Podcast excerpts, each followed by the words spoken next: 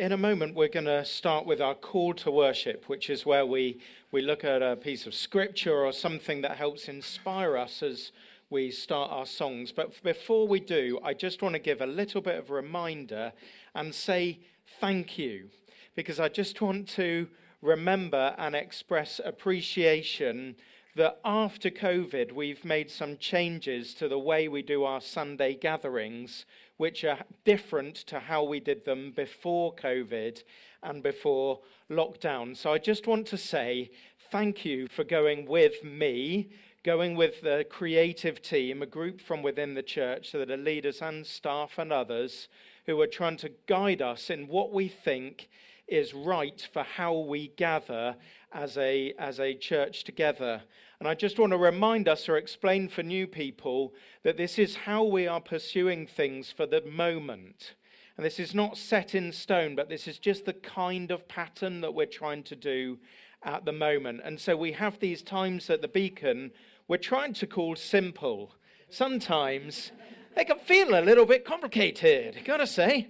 Um, but we are endeavoring to make them simple. They are simple in one respect, is that they're a little kinder to John, Mark, and Julian, who are carrying a great deal of weight for our worship and technical support. These gatherings with the smaller band and some of the lower tech do just make life a little bit easier for them, which is a blessing uh, to them, I'm sure, and it's important we care for them. So we do these beacon bits.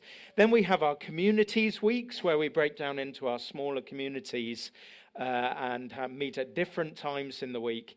And then we have our celebration Sundays. And you see, we have different intentions for the times. The celebration's about impartation, wonder, appreciating the greatness of God, and being impacted by the event and the occasion. Communities are about connection. And then these simple Sundays are about participation, they're about a sense of being family together. Now, you may note I have a blender here. Did anyone else?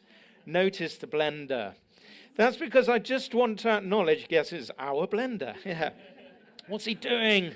Uh, I just want to acknowledge that part of the thinking about this approach with these different aspects to our gatherings is about diet.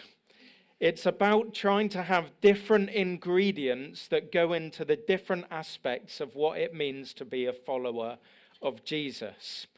And actually, if you look at it, there is a great deal of things that we could do in our gatherings to learn about being a disciple of Jesus and learn about being part of God's family.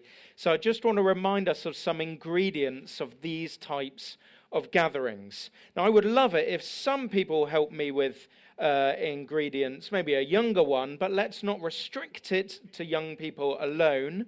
So I'm going to call on somebody, Mr. Ban- uh, Mr. Banana Circum. Uh, Mr. Rog Circum, are you good at peeling bananas, please, sir? Come on, Rog. I've got a degree in it. You got a Rog has a degree in peeling bananas. Ah, beautiful. Look how he peels that delicious, tasty banana down the edge there. That is wonderful. Oh, don't you dare. Don't you dare. If you could break it in half, please, and we'll have the whole banana without the skin in my blender, please.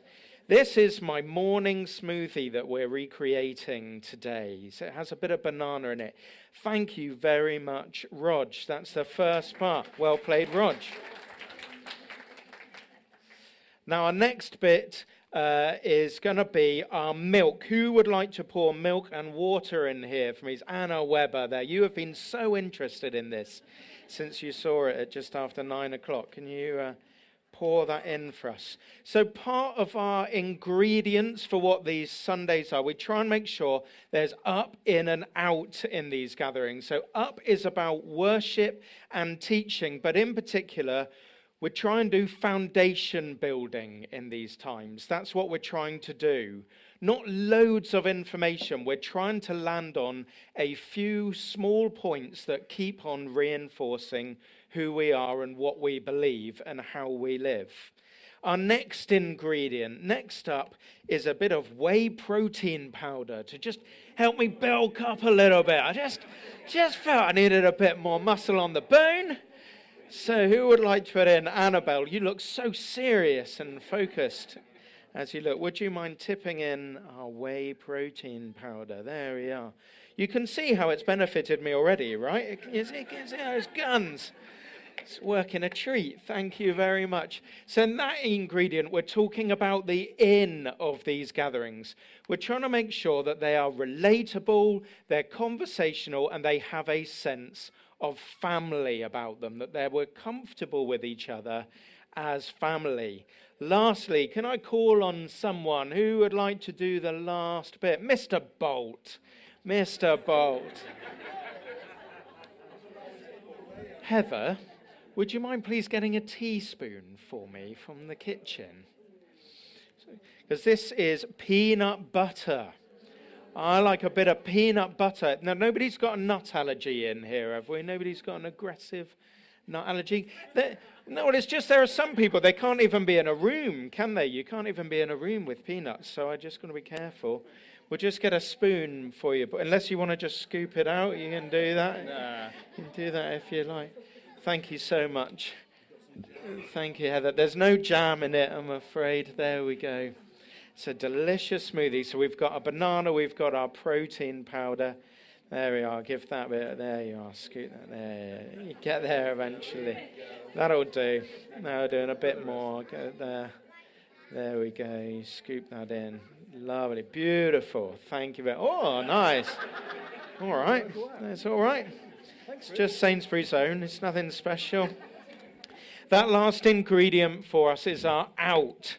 It's really important to us. We are trying to make sure that these gatherings can be accessible for new friends, people on our fringes, that they're supporting new believers, and that they are about how we live, about what it means to live out our faith. So that is our blender, that is our ingredients for our gatherings.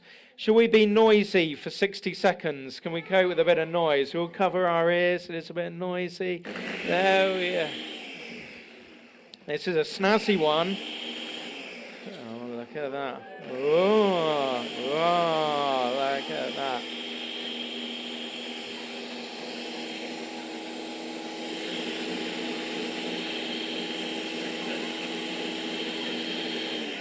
There we go. We have our nice combination of ingredients. Later on, I will whiz that up again and smooth it up. And if anybody would like some of my banana and peanut butter smoothie for, for our time uh, the end of the gathering, then you'll be really, really welcome. I hope that just gives you a reminder of what we're about in these gatherings. We're about different ingredients and we're having a go at something. It won't remain like this until the end of the time. Certainly, come January, come the new year, we can take a good pause and take a look and say, how are we doing these? Is it working? Is it right? What do we need to tweak? What do we need to adjust? But I do want to just appeal to you and say thank you, and please will you keep coming with us as we try and explore these ways that we think are right for our church and gatherings at this time. Does that sound okay? Are you with me? More smoothies, I promise. How about that? All right, we're going to now start with our worship. We're going to be looking at Colossians 1 for the morning, reflecting on grace. And this is a paraphrase in the New Living Translation uh, of Colossians 1 15 to 21. That letter from Paul to the Colossian church says, Jesus is the, is the visible image of the invisible God. In fact, will you please read it with me? Let's go from the beginning. Jesus is the visible image of the invisible God. He existed before anything was created and is supreme over all creation. He existed before anything else, and he holds all creation together. Jesus is also the head of the church, which is his body. He is first in everything, and through him, God made peace with everything in heaven and on earth by means of Jesus' death on the cross. This includes you who were once far away from God. Amen. That is remarkable truth for us to receive and celebrate this morning. In a while, we're going to have communion. We're going to have bread and wine that celebrate the fact that Jesus gave his life and his death on the cross in order that we could come near to God when once we were far away. That is our celebration piece this morning that we are appreciating. I mentioned already that we're reflecting on grace, and there has been a theme of grace already in our meeting uh, today. I want to encourage us that God's grace is the engine and the driver for every expression of our faith.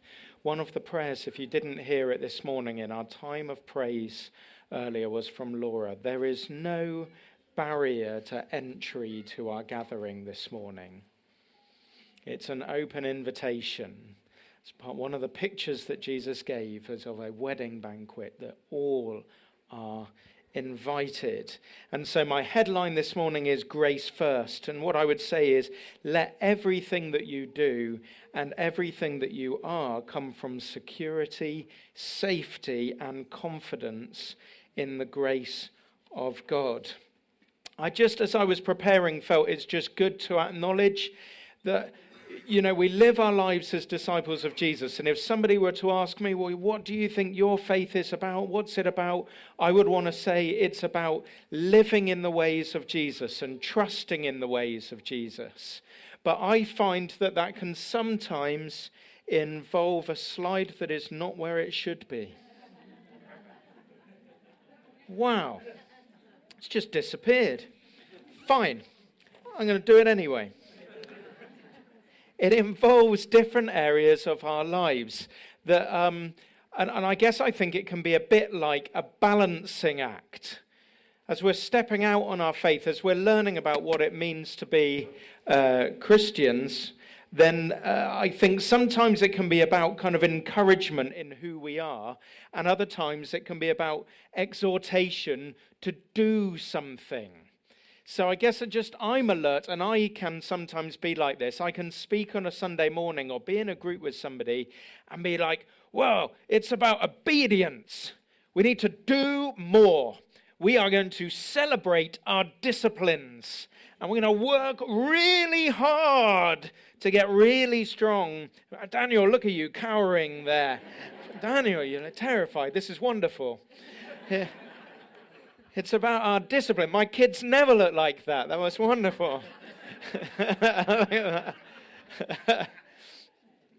yeah, do you know what I mean? Like sometimes we like to say, yes, being a Christian is all about disciplines and growth and energy and activity and living out your faith. And that's on one side of the scale.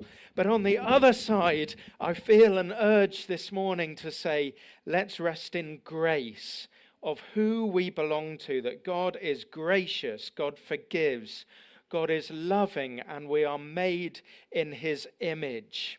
And I felt an urge this morning to just remind us of that. Let's just even out the scales. Sometimes we can want to enjoy the call that we see in the Bible from Paul's letters and Jesus' example and say, I want to live like that. But sometimes, if we're not careful, that becomes something that we punish ourselves with. Suddenly, that becomes a standard to live up to rather than a gift to express. And today, I just want to unlock some of that standard stuff or just challenge it a bit and say again, we're under grace. This is about a gift we receive and express. Now, biblically, there's much that can be said about grace, and it would take me an hour to say it if we were to get into uh, understanding the word and its biblical history. But thankfully, we are blessed to have the good people of the Bible Project, and they say in five minutes what I could say in an hour. And so I'm going to bless you all, and you get to hear from them for five minutes rather than me for an hour. Does that sound all right? Oh, yeah. Thumbs up. I've never seen such a positive group of people. so, you uh, try to describe what God is like. It could be difficult or daunting. But when the people who wrote the Bible pondered the mystery of God, they consistently describe God's character in this way compassionate and gracious, slow to anger, overflowing with loyal love and faithfulness. We're going to look at the second key word in this statement gracious. The Hebrew word is chanun, which is related to the Hebrew noun chen. This word chen is often translated as grace or favor, and if you study how this word is used throughout the Bible, you find a fascinating story. One meaning of chen is delightful or favorable. In the Psalms, a skilled poet is said to have lips of chen. That is, he can craft beautiful words that bring delight. Or a dazzling piece of jewelry is an ornament of chen. It attracts attention and favor. This is why chen is often the word used to describe a gift given with delight or favor. In these cases, chen could be translated as grace. Like in the story of Esther, who approaches the king of Persia to ask that she and her people be spared from death. She calls this a request for chen, and because the king delights in Esther, he favors her and grants her wish. So, giving a gift of favor is chen because it's motivated by delight. And the most extreme kind of chen is showing favor to someone who should get what they deserve, not a generous gift. Like Jacob, who cheated his brother Esau, ran away, and then after 20 years wants to come back and make things right. So he comes to Esau asking, May I find chen in your eyes? Jacob isn't asking for what is fair, but for favor. And surprisingly, that's what Esau gives him. He chooses to delight in his brother Jacob and show him grace that he doesn't deserve. Now, chen requires a generous spirit, which people sometimes have. But in the Bible, the one who shows more chen than anyone else is God. Like when God rescued the Israelites out of slavery in Egypt, and they quickly betray him by giving their allegiance to a golden idol as their God. But then, Moses steps in and asks God to consider giving a gift that they don't deserve. And God says yes, by showing the ultimate act of chen, forgiveness and a promise to be with people. This character trait of God is so reliable that over 40 times in the book of Psalms, people cry out for God's chen when they're sick or in danger or when the Israelites are in exile. And the biblical prophets like Isaiah looked back to God's chen in the past and boldly declared that God will one day show chen to his people by delivering them and all creation from death and ruin. Now, when we turn to the authors of the New Testament, they describe God's chen with the Greek word charis, which means gracious gift. Like when we're introduced to Jesus in the Gospel of John, we're told that Jesus is God's glorious charis become human, sent into a world of people trapped in darkness and death. Because according to the Apostle Paul, we're like the living dead. God has handed humanity over to the destructive consequences of our selfish decisions. But, Paul says, God is rich in mercy, and by his charis, he's rescued us. He's talking about how Jesus' life, death, and resurrection are offered to us as a generous gift of life that is more powerful than death. And as with any gift, all one has to do is receive it. So, now you can see why the biblical authors talk so much about this description of God's character throughout the Bible. When people are willing to own their failures and ask God for chen, he has a consistent and generous response. God gives the gift of himself, his life, and his love. And this is what it means that God is gracious.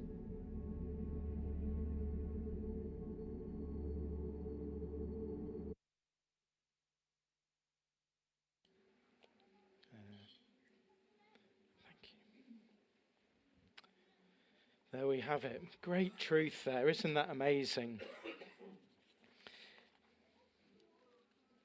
The only requirement is that we acknowledge the gift. I Love that. So, grace, what we're talking about is a gift given without thought about whether the receiver should have the gift or deserves it. Who likes presents even when we don't deserve it? All on board with that? Me, I'm on board with that. And it's favor given when somebody doesn't deserve to have it. We've eaten a meal to mark that truth this morning. A gift that we didn't deserve. A gift that we don't deserve. Now, I mentioned Colossians 1, the first chapter of Paul's letter to the Colossians. Now, if you like, you can have that in front of you.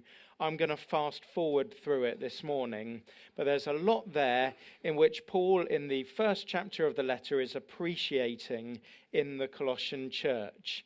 And in the first, uh, first set of verses, from verses 4 to 7, Paul is saying he appreciates certain things in the church. He appreciates their faith in Jesus. He appreciates their love for fellow believers, their hope in future grace, their understanding of God's grace, and their love in the Spirit. He's writing to them and he's saying, This is what I see in you. Then he has a prayer for them. He has an, uh, a hope and a prayer, a desire for them. So his prayer is that they will be filled with the knowledge of God's will, that they'll live a life worthy of their calling, that they bear fruit in their good work, and that they are strengthened. But I just want to pick up again. The risk is sometimes I think we get caught up with some of these bits. Well, I must do that. I must make sure I'm loving. I must make sure that I'm, uh, I've got my hope in the future, that I'm understanding grace, that I'm living in the Spirit. And yes, I better bear more fruit and I better make sure I'm doing God's work. I really better make sure I'm living the life worthy of my calling. Gosh, at times that verse has been a massive gift to me, and at times it has been a weight round my neck. Live a life worthy of your calling. That can be a great gift and invitation. But if we're not careful, that becomes a burden, right? Here are the words then that Paul follows after those, those, uh, those words of encouragement, appreciation, and the prayer. And what I'd like you to do is speak to somebody next to you or acknowledge it quietly if you'd rather be by yourself. But just take a look at this. And my question to you is what truth is Paul appreciating and giving thanks for for the church now? What is he saying that he sees here that is the foundation for all that he's just described? So have a read with the people or person next to you, and then just see what is in there that Paul is appreciating that goes before everything else he's said.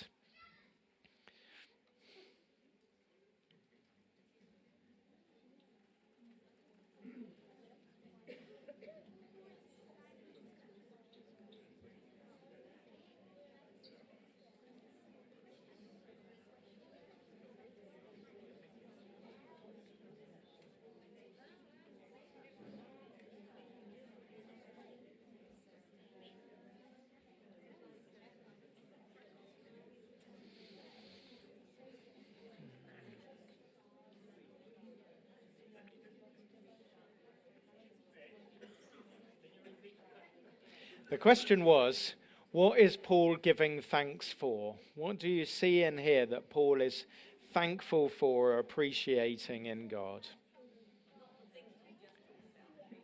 Not the things before, no.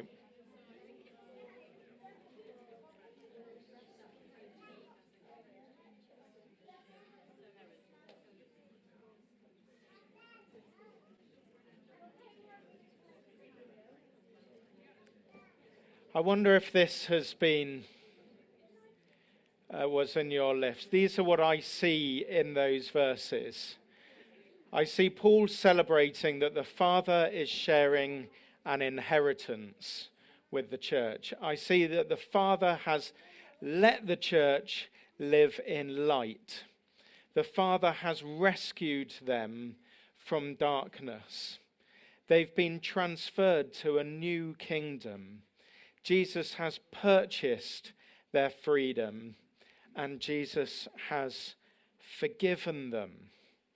I guess I just want to acknowledge in that passage again this sense of balance. All of this has been obtained first for the church. Out of this truth, they are then able to give a display of the kind of things that Paul is celebrating in them the love for each other, the, the, the hope that they carry, the sense of God's Spirit with them. All of that is after they have received and appreciated and lived in this truth. And so I want to remind us that Yes, fruit comes, and yes, works come, but the foundation of who we are and what we do as Jesus' disciples is built on his grace and his truth. I recently had a conversation with somebody about baptism. People have been inspired, Matthew, by your baptism, by your testimony. It was a great encouragement to us what you said. You're an example to us, and it was a privilege for many of us to celebrate with you uh, just two weeks ago and celebrate your baptism. I had a conversation with somebody afterwards who said, um, I just feel like maybe if I could just read my Bible a bit more and get a bit on board with my prayer life, then I too would be ready for baptism. and I had to say, no, no. The greatest gift to receive in that baptism moment is that you will never read your Bible enough and you will never have the kind of prayer life that you think you should have. And the gift of baptism is to go in that water and come up again and celebrate that and say, Thank goodness that Jesus did all that for me. That's the grace and truth that we want to rest our whole lives on. And so, in so many areas, then we can then live out that truth. A gift becomes something that is received. In a moment, we're going to be closing with a song. We're going to have time for prayer. Barb and the prayer team will be available in the room at the back to pray with you. Is this a moment to be reminded of God's gift of grace to you? That this is a gift to receive, first and foremost, to recognize our own weakness, our own vulnerability, say, Yeah, I need to receive this gift. Maybe for the first time, saying, I'm sorry, I need to receive this gift. There is nothing I can do to earn your love. Or maybe this is a gift to extend to others. I would like to close and finish by giving some gifts out. Who likes receiving presents? Nobody on this side. I got some. Karina, come and get a present. I would love for you to have a present. Hazel Olford, come and get a present. I've got some gifts for you. Andy Humphreys, he's got his hand up. Cheryl, Esther, uh, Robbie, come on up. I have got six gifts for you. What better way to give gifts? And in particular, think of gifts that multiply than with Maltesers. Because that's one gift, isn't it? But there are many Maltesers in there. Esther, come and join us here. Come and be with you. So actually, you receive the gift, but you can share the gift as well, can't you? So don't open them just a. You can share the gift, can't you? Yeah, yeah, you can. Here we go. Here's some. Now, I'd just love for you to open these Maltesers in front of everyone. Just have an open of that, that gift. Oh, Karina, can you show what's what else is in there? You got a green and black's chocolate in there as well. What have you got, Esther? You've got an extra chocolate in there as well. Andy, you've got an extra chocolate as well. Isn't that amazing? So you thought you were getting one gift, which seemed all right, plenty of Maltesers, and in fact, you've got even more in your gift. You've got a gift of beautiful uh, green and black's fair trade organic chocolate in there as well. Only six pounds from your nearest Sainsbury's. All right. Okay, now you can take those, and later on, over our tea and coffee, you can share them. Please have a seat, will you? Who else would like a gift? Ah, oh, now we're getting in there. Jan Piarks, I'd love to give you a gift. And Mary Rossiter, I'd love to give you a gift too we are going to uh, receive these gifts. We're carrying on with the Maltesers theme. Come on, Jan and Mary. Now we're upgrading to boxes. Who thinks there's only Maltesers in there? Not now. Do we think? Open up your gifts, Jan. Oh, Mary, open up. What have you got in there? It's all sealed, just to confirm, it's all sealed. It's all sealed in there. Ah, bags of Haribo. What have you got, Mary? Got bags? loaded with Haribo as well. Here we have yet another sign. You expect one gift, but such is a plenty. You've got, oh, that's mine on the floor. No, you keep it, Mary. That is yours to share later. There's more, more and more. So not only have you got a box of Maltesers, there's also more. Yeah, you keep that, Mary. You share it over tea and coffee. There you go. Bags of Haribo. God bless you, Jan. Last one.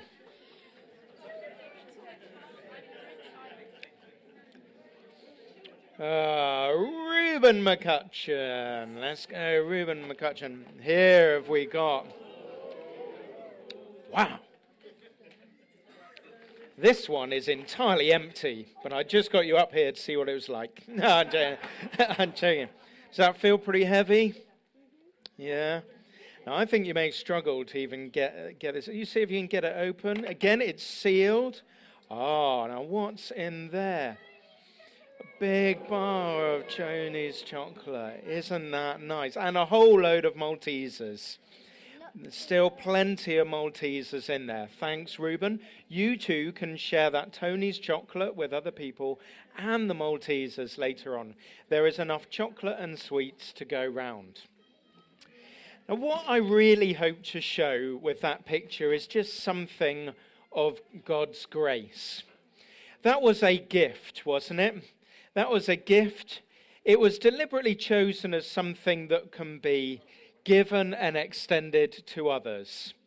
But I hope that gives you just a tiny taste, excuse the pun, tiny taste of God's grace because it is actually just so much more bountiful and plentiful and generous than we realize.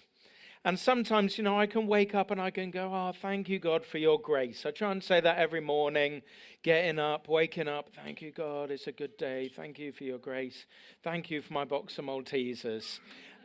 And I think God wants to say, check inside that box of Maltesers. Take another look at that box of Maltesers. I have a massive gift for you. I am giving you a great gift today. Everything about what you're receiving today is a great gift from me. Amen.